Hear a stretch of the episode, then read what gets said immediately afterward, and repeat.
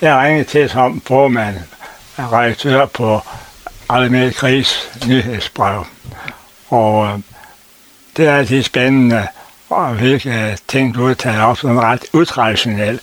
Og øh, lederen, øh, som jeg så fandt ud af, ikke flere at skrive, er meget spændende. Øh, den der udgangspunkt i Augustins øh, snak om, hvad krig og fred er, og når man må slås og ikke. Øh, jeg ved ikke, om du har mod til at gå i gang med det, fordi det må være særligt interessant for øh, især dem, der er kristne. Augustin det er øh, en kirkefader, og det er de øh, bærende i den øh, kristne tro. Og Hans øh, Virum Mikkelsen, og jeg giver rosen videre til ham, fordi jeg synes, det er sjovt, at du tænkte, det er nok en, jeg havde skrevet. Og det, den er jo lidt mere teologisk, end jeg kan gøre det. Jeg er, er hverken, øh, jeg er, kultur, jeg er kulturkristen, men øh, så meget ved jeg heller ikke om kristendommen, som han gør det her. Men han skriver jo ud fra, at, øh, fra en tro, og det synes jeg er fint, at folk gør en gang imellem, og det kan jeg godt lide at have tekster om den slags også, hvor vi jo ellers meget skriver om en, en, en, en følelse og en, en politik i stedet for. Og det han går ind og beskriver, det er, at, øh, at, at, at for som teolog, så kigger han jo på, at hvad, hvad de gamle øh, kristne øh, dogmer for krig er. Og øh, dem arbejder han så, så selv igennem, og når så frem til, at øh, selvom at, at der er snak, noget snak om, at øh, retfærdig krig og så videre der, så er en retfærdig krig, den udgør ikke et formål i sig selv, fordi øh, krig, må aldrig, krig er aldrig en enkel løsning. Krig er alt for uforudsigelig og alt for omkostningsfuld til, at den faktisk har det mål øh, at skabe, altså det, øh, den virkning at skabe en varig fred. Og en fred bygget på undertrykkelse eller vold begrænser øh, de muligheder øh, for, at der er vægtbetingelser øh, for, at øh, der kommer en, en fred i stedet for, så giver det bare forny voldelig modstand. Og det er jo det, vi alle sammen godt ved, og han øh, gør det jo så bare ud fra en, en, en øh, han er teolog, så han gør det ud fra for stor viden omkring øh, øh, krigens væsen, forstået inden for den kristne kultur. Og øh, det han jo skriver, det er jo det, at øh, jamen, vi må have gang i en, øh, øh, i en kultur, som skaber noget tilgivelse, fordi det, der foregår lige i øjeblikket, det gør det bare værre og værre og værre. Og, og som jeg altid plejer at sige, jamen, det der med, at man ikke kan have øh, sådan totalt modstridende øh, folkeslag levende, leve så tæt på hinanden. Jamen, vi har tyskerne lige nede på den anden side af grænsen, det nævner han jo så ikke, men det plejer jeg at nævne. Og de var jo engang nazister, og nogen man ikke kunne leve sammen med, og nogen man ikke på nogen måde kunne lave en fredsløsning med. Men det, det blev der jo, og nu er de vores gode og søde naboer. Så det tager tid, den slags, men øh, selvfølgelig er det muligt. Så den kan jeg godt anbefale. Og ja. øh, øh, den følger så lige op i en, en tekst, som er skrevet af Fredsministerium, som Margrethe Krig er en del af, øh, som handler om, at nu må jeg på banen øh, til at, at hjælpe den her vare i fred frem.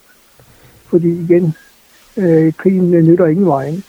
Og der har jeg der er et citat med der, og det er den palæstinensiske, palæstinensiske ambassadør, der i dagene og op til, eller lige ovenpå det der grofulde angreb fra Hamas, så siger han, der er en vej til fred, hvor hverken palæstinenser eller israelere bliver dræbt.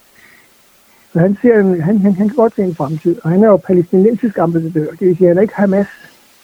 Der er jo øh, to forskellige øh, politiske grupperinger på Vestbreden, og han tilhører så den anden af dem den mere officielle del af dem. Og han siger, at der er en vej til fred. Og det synes jeg er værd at holde fast i, at øh, lige nu så øh, er det Hamas og deres holdninger, der kommer til at dominere. Men der er mange øh, veje til fred, og det er absolut, absolut ikke alle i, i Palæstina, øh, der, har, der synes, at den vej Hamas valgte, fører til noget som helst godt. Men det gjorde den nutid, de sad i, jo heller ikke. Så det er jo en svær en, men det er jo ikke som vores kirkefader lige før sagde, jamen, altså, det, det der med, med krigen, den fører ingen vegne, men oprør gør sgu. Du, du har en overskrift, krigsforskning hapser fra den fredelige udvikling. Der tænkte jeg selvfølgelig, fordi når man vil bruge så mange penge på Ukraine, øh, så kan man ikke bruge noget andre steder, og derfor får vi ikke penge til den offentlige sektor. Men det er ikke bare det, du er ude efter. Nej, nu skifter jo lige gear til noget af det mere langsigtede, og det er, at øh, som du siger, jamen der øh, bliver sendt en masse penge til Ukraine der. Men det er jo ikke kun det. Øh, det drejer sig jo også om, at hele øh, samfundet bliver stort set øh, øh kørt nærmere på at opføre sig, som om vi er et land på krigsfod. Og det betyder, at man simpelthen øh, tidligere, der har man haft øh, rimelig vandtætte skotter imellem, øh, at der var øh, krigsforskning, og der var fredelig forskning. Og de to ting øh, var i hver deres rum, og ikke noget, man blandede alt for meget sammen. Og nu øh, siger man simpelthen, at der skal gang i den, sådan at man blander den civile forskning ind i krigen, og man bruger øh, alle de øh, ressourcer, der nu er i den civile forskning, til at finde måder at skabe, at skabe øh, krigsforskning med. Og det, det er jo så, hvad det er. Men det er simpelthen sådan, at øh, sådan som den danske øh, statshusholdning er skruet sammen lige nu, så yder staten øh, tilskud til, til forskning. Og det gør de i form af, at, at hvert øh, år, der vil de gerne afgive øh, 1% af statsbudgettet, de skal gå til øh, forskning. Og det er jo godt, fordi forskning er vigtig for, at man holder et land i gang, og man finder på noget nyt osv. Det er forskning og rigtig mange forskellige ting. Det er både våben, men det er også alle mulige andre ting. Og våben, de har jo som sagt ikke været en del af den øh, forskning tidligere. Og når man så begynder at trække dem ind i den der øh, kasse, der hedder, at statens bidrag til forskning nu også går til våbenforskning, jamen så øh, bliver den der 1%, den bliver altså ikke til, til flere procenter, den bliver ikke til flere penge. Det er den samme procent, vi snakker om. Og det betyder simpelthen, at jo mere du kaster ind af nye ting, i det her tilfælde krigsforskningen, så skubber den fredelige forskning ud af de offentlige budgetter. Den tager simpelthen pladsen op for ting, der kunne have givet os en fredeligere udvikling, og i stedet for, så får vi en mere voldelig militær udvikling. Og det er noget, som er så... Øh, altså regeringen øh, har nogle rådgivende forskere, det hedder Danmarks Forsknings- og Innovationspolitiske Råd, og det er noget, de, noget, de advarer imod, at, øh, at den her øh, at krigen begynder at snuppe af den fredelige forskning. Og det er der ikke rigtig nogen, der har lyttet på, og der har så lige været en finanslov, og i finansloven, man afsætter de her øh, rammer. Og finansloven har heller ikke lyttet til det her, og forsøger ligesom pege ud, at, at krigsforskningen kan begynde at, at nappe af de øh, fredelige øh, midler. Så det er noget, som øh, vi også fra MK's side her vil prøve på at holde fast i og henvende os til at sige, øh, der er lige et problem her, som skal tages alvorligt. Fordi ja. det er for en gang skyld ikke kun os, der sidder og brokker os, men selve, øh, selv forskerne selv. Man vil gerne have et alternativ. Er der ikke sat penge af så også til øh, fredsforskning, så vi kan komme den anden vej? Ja, det, det kunne man jo drømme om. Og det er vi jo nogen, der har drømt om, og det har aldrig været også drømt om. Og øh, vi har også stillet forslag om simpelthen at få fredsforskning i den militære øh, budget. Så vi går den modsatte vej, at når, de, når militæret begynder at nuppe af de fredelige midler, jamen, så synes vi da også, at det fredelige skal begynde at nuppe af militærets midler. Så vi har foreslået, at man bruger noget så beskeden som en promille. Det vil sige, at øh, hver gang man bruger øh, 10 kroner til militæret, jamen, så, så skal man bruge 1 øre øh, på øh, fredsforskning.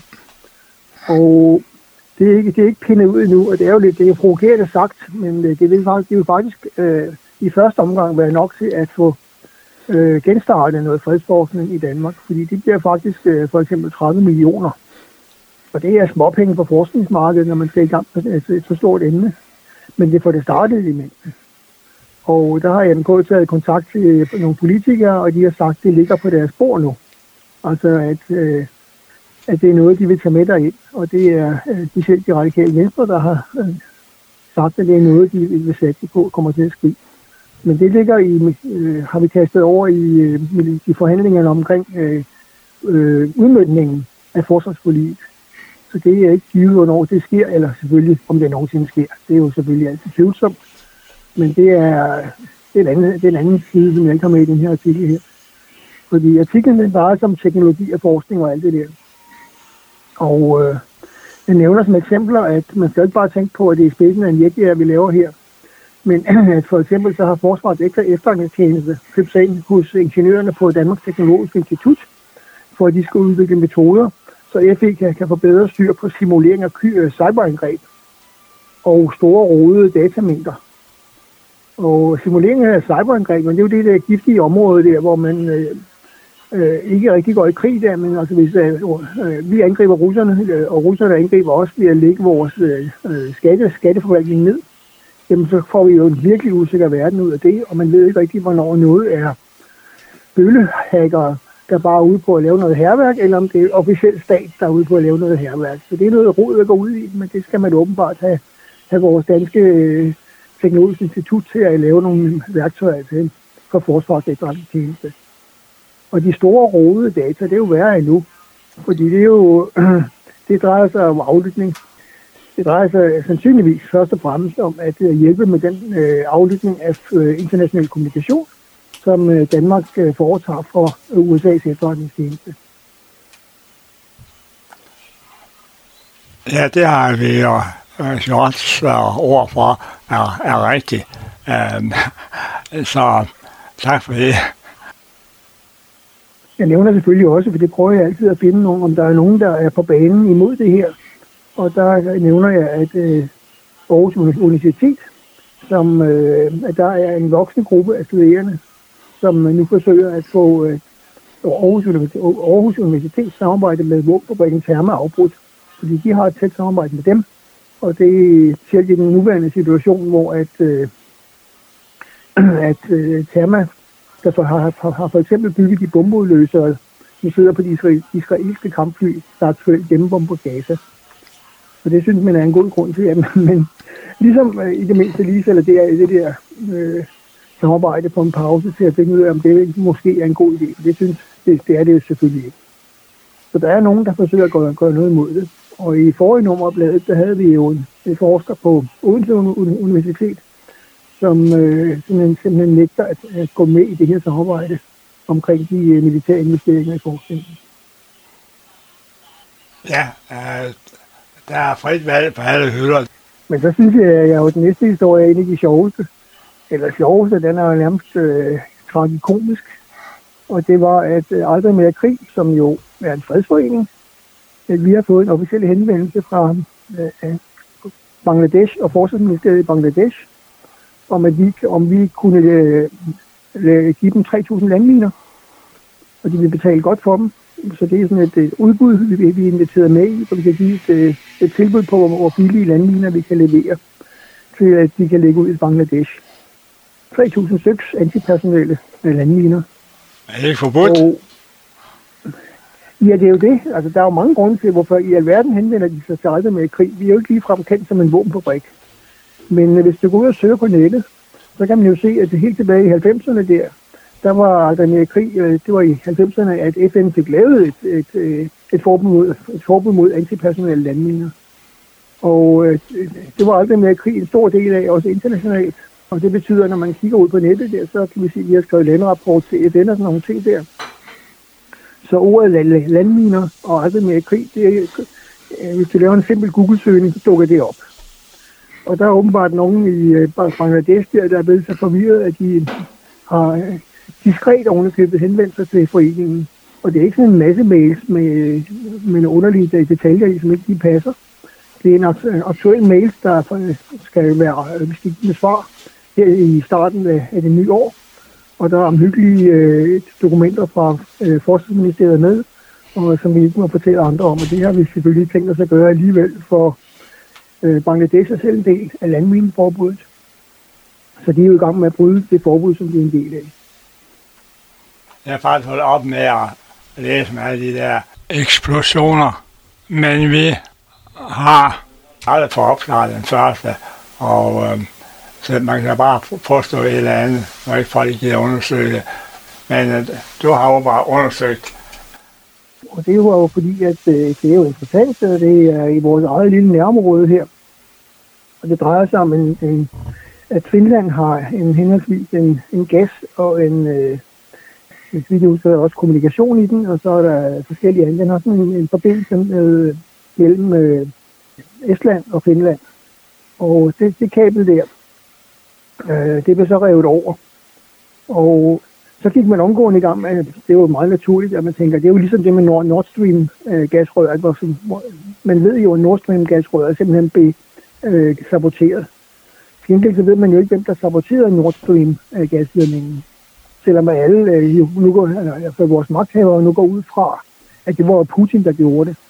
Så er der jo forskning, der tyder på, øh, efterforskning, der tyder på, at det nok snarere var øh, Ukraine, der gjorde det.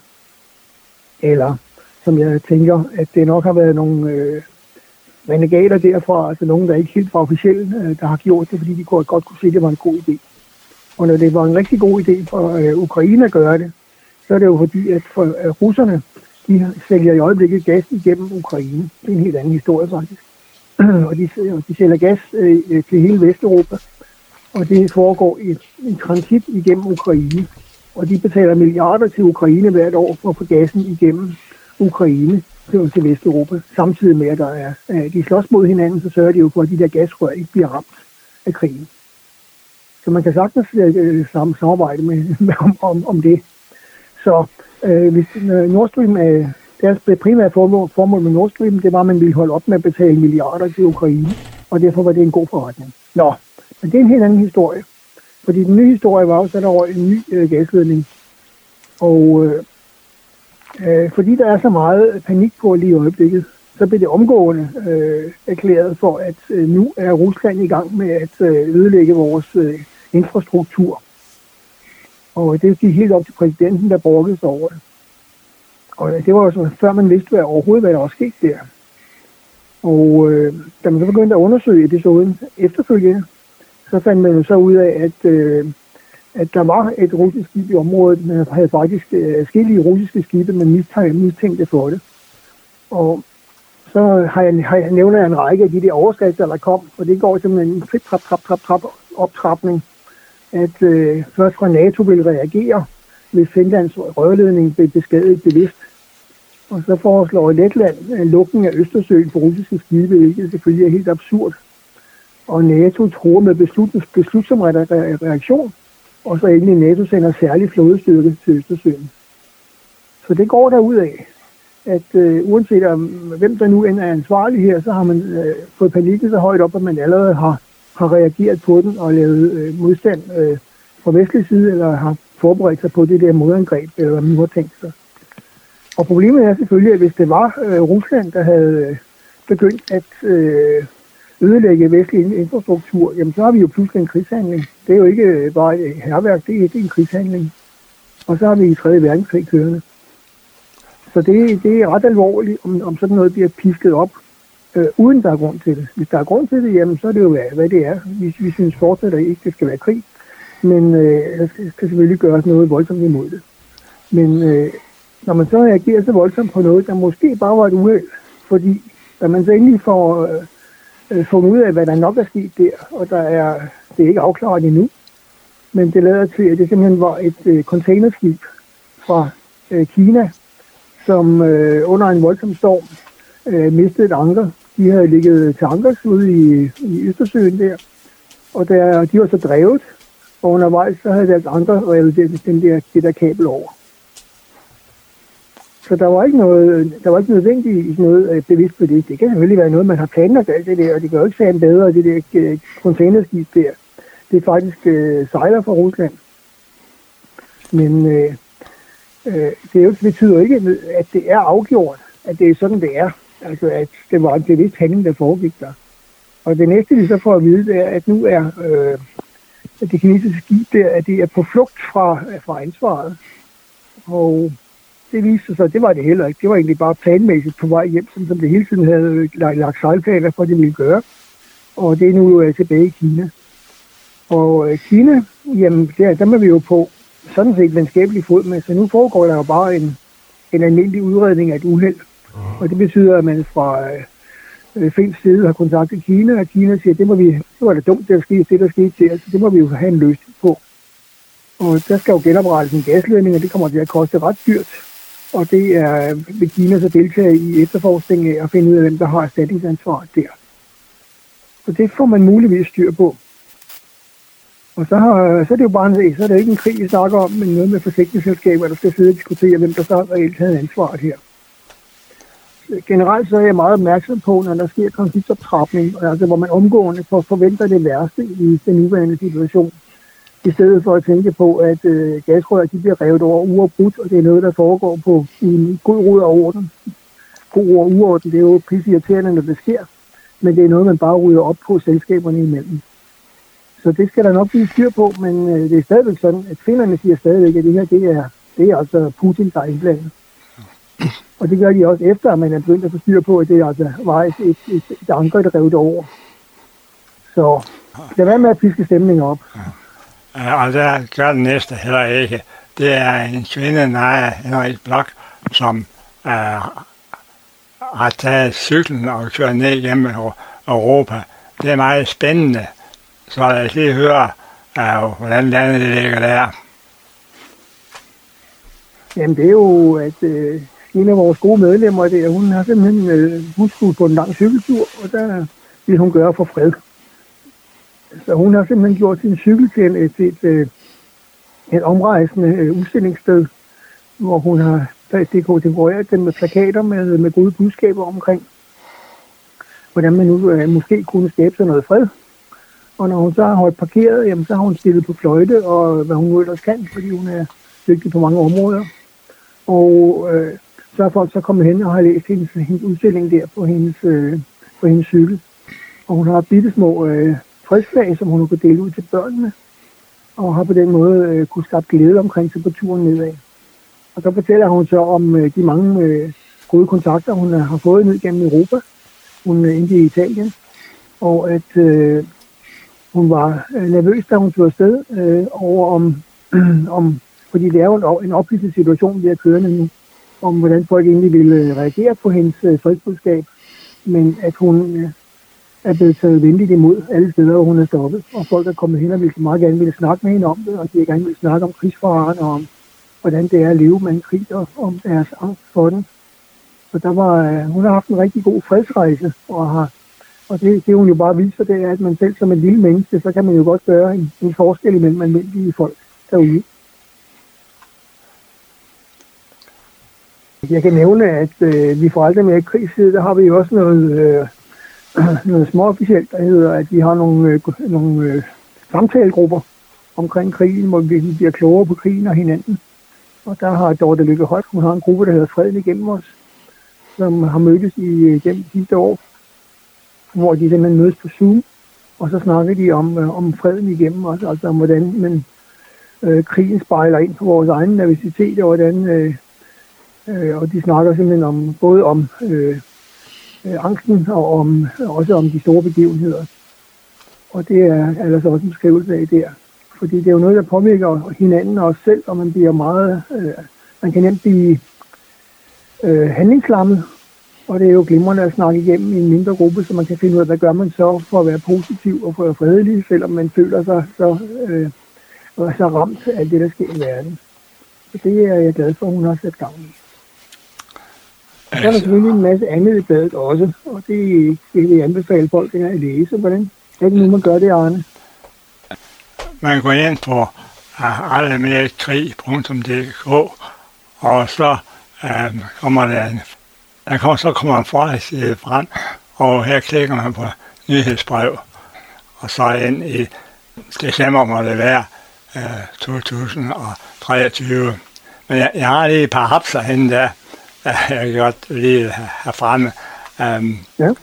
Den ene, jeg tror, at mange tænker, det, er så Hasse man det giver det ord, det er den der radikalisering, hvor der er 70.000 mener, der har gået demonstrationer i København, og, og, og så mener man, det er tegn på en radikalisering.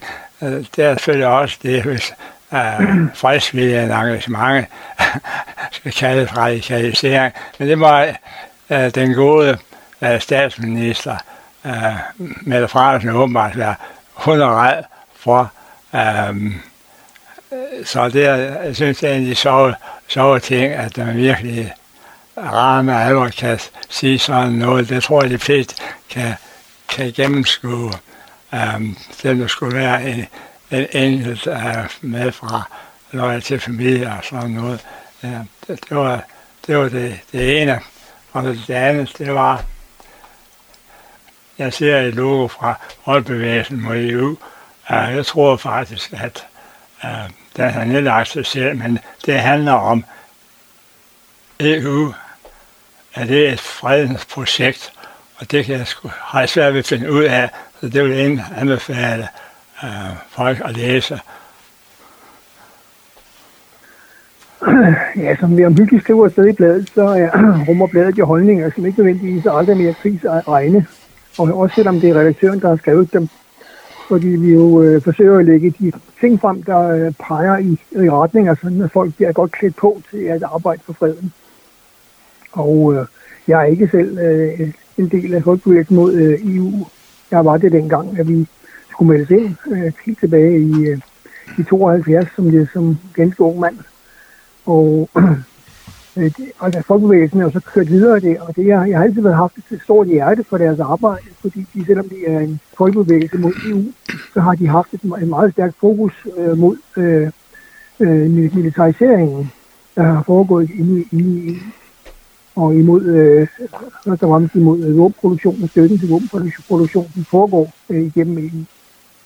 Så derfor så synes jeg også, at lige jeg vil have en sidste hilsen til dem, øh, fra dem her, som er en udtalelse fra deres landsmøde. Fordi landsmødet de vedtog så også, at de ikke længere stiller op til valg, men at de forsøger at opbygge en slags tænketank, øh, hvor nogle af de samme tanker øh, skal fortsætte.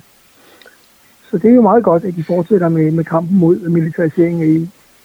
Øh, og der mere krig er ikke modstander af EU, men vi er modstander af militariseringen af EU. Af EU. Så det, sådan har vi det generelt for den slags, at vi uh, forsøger at finde de gode uh, kræfter, man kan finde. Og sådan nogle findes der også i hjørner af EU, men uh, vi er virkelig modstandere af militariseringen, så derfor kom den her tekst også med. Ja, fint, fint nok. Og uh, hvis der er nogen, der er inspireret til eventuelt at læse næste nummer, uh, så kan man melde sig ind i foreningen Alle med krig, og man kan også uh, gå på Almir Gris hjemmeside og kører som gratist. Um, øhm, men det er mange bedre udgivet om året. Vi kommer tre gange om året. I, øh, i april og i eftersommeren og, og, og op til jul. Og øh, vi er selvfølgelig øh, meget tilhængere af, at folk de melder sig konkret ind i foreningen, hvis de øh, ellers kan føle sig hjemme i den her forening, hvor vi er imod krig og er pacifister og imod krig i hver tænkelig form. Og ellers er det folk er meget velkomne til at læse med på nettet, fordi det er jo et godt blad, som jeg gerne vil have spredt til så mange som muligt. Og når de så har læst det, er de jo også velkomne til lige at sende en, en, øh, en, en, en kop kaffe til, øh, til arbejde. Vi kan jo lige bruge mobile MobilePay til lige at sende os et tilskud, så vi kan fortsætte med at gøre det. Der er jo en masse arbejde i at lave det her, men vil også gerne føle sig påskyndet, og de er også, og også især, meget velkomne til at skrive kommentarer til os, om det, de har læst. Ja, tidligere var det en ulempe, at med krisemedlemmer spredt over hele Danmark, så det er svært at holde møder. Men nu er det nærmest en fordel med, at man kan lave Zoom-møder i stedet for, så kan man jo... Så det er en måde at, at få gang, mere gang i med krig på, som måske man skal satse på når, når man har vendt sig til de her Zoomer, det gjorde de jo flest under corona, det er, så er det jo faktisk en, en hyggelig måde at mødes på. Ja, ja men uh, Tom, vi skal uh, videre, og uh, ja. jeg siger mange tak, fordi du uh, fortæller om uh, dit blad, som absolut er værd at, læse, selvom det uh, måske ikke lige er julelæsning, men alligevel man må udvide sin horisont og får man mod til noget til næste år efter januar. Jamen, tak. tak for selv tak. Hermed slut på Tom Formans fortælling om Almerkrig i nyhedsbrev. Opdagelsen foregik den 18. december 2023 med Arne Hansen, flygtning og fred, som interviewer. Tom fortælling kan også aflyttes på, som podcast på adressen flygtninger og fred.dk, hvor det man også kan tjekke op fra din mobiltelefon eller YouTube. Bare søg på flygtninger og fred.